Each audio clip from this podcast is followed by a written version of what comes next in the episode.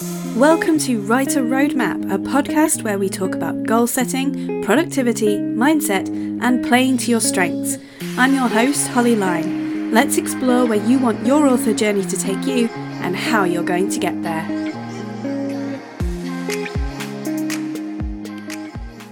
Hello, navigators! Welcome to Writer Roadmap, the podcast for writers seeking inspiration, guidance, and support on their creative journey. I'm your host, Holly Lyne, and in today's episode, we'll be discussing how you can recharge and gain energy if you're someone who's high on focus. Don't worry if you're not familiar with Clifton Strengths. If you recognise yourself in this description, then chances are today's tips will benefit you. When it comes to focus, we're referring to individuals who are driven and goal oriented. They can sustain concentration over long periods and work meticulously towards their objectives. If you frequently ask yourself what you're aiming towards, are efficient and like to prioritise a single task, and thrive with a deadline, then that's what focus looks like. But even if you're the most focused person, you can run out of energy, and strategies to recharge will be helpful. The good news is that if you are a highly focused person, then the act of focusing itself can restore your energy levels. First, let's talk about breaking down larger goals into smaller, manageable tasks. The journey of a thousand miles begins with a single step, and this adage holds true for writing projects too.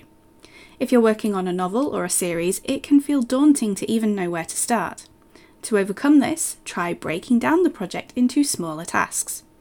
Maybe today you work on outlining your main ideas. Tomorrow you could focus on character or concept development, and so on. Even viewing the book as individual chapters is helpful.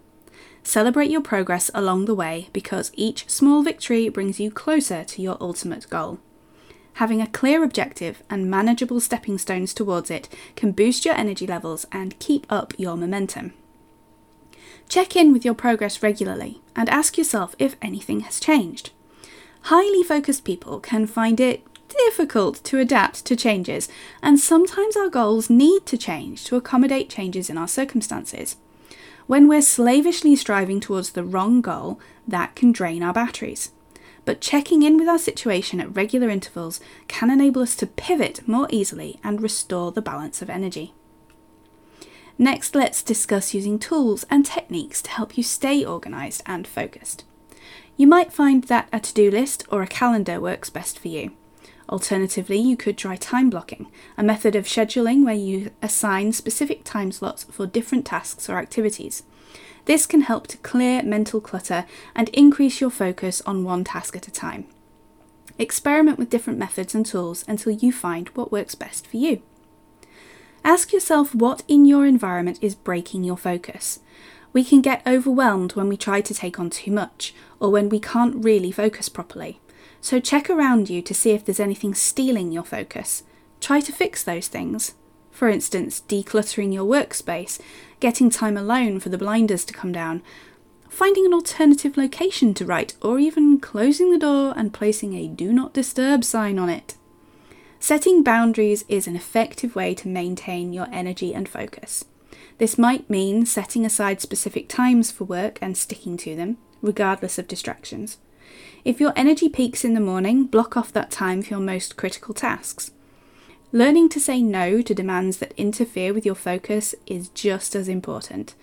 Remember, it's not about being rude, it's about respecting your personal boundaries and productivity. If there are people or environments that are chaotic, try to distance yourself from them. This will help you to manage your energy levels and get the full benefit out of your ability to focus. Lastly, surround yourself with others who share your goals and work ethic. Joining a professional organisation, a writing group, or attending networking events can connect you with others who are equally focused and goal oriented.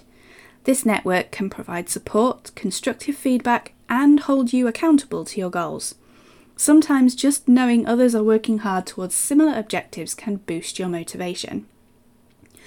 I have a Discord server where we do weekly accountability, and everyone who posts in there knows that they have an audience looking at what their goals are. That can be extremely motivating and help to maintain focus. Remember, staying focused and energized is not about pushing yourself to the brink of exhaustion, it's about implementing strategies that make your journey enjoyable and sustainable. So try these tips and see how they work for you. I'd love to hear your thoughts. Does having a clear goal and the thrill of being in the zone energize you? Let me know in the Q&A on Spotify, on the show notes for this episode at writerroadmap.com, or on this episode's post on Instagram. Just follow me at Writer Roadmap for more productivity and goal setting tips. Thank you for listening and happy planning. You've been listening to the Writer Roadmap podcast with Holly Lyne.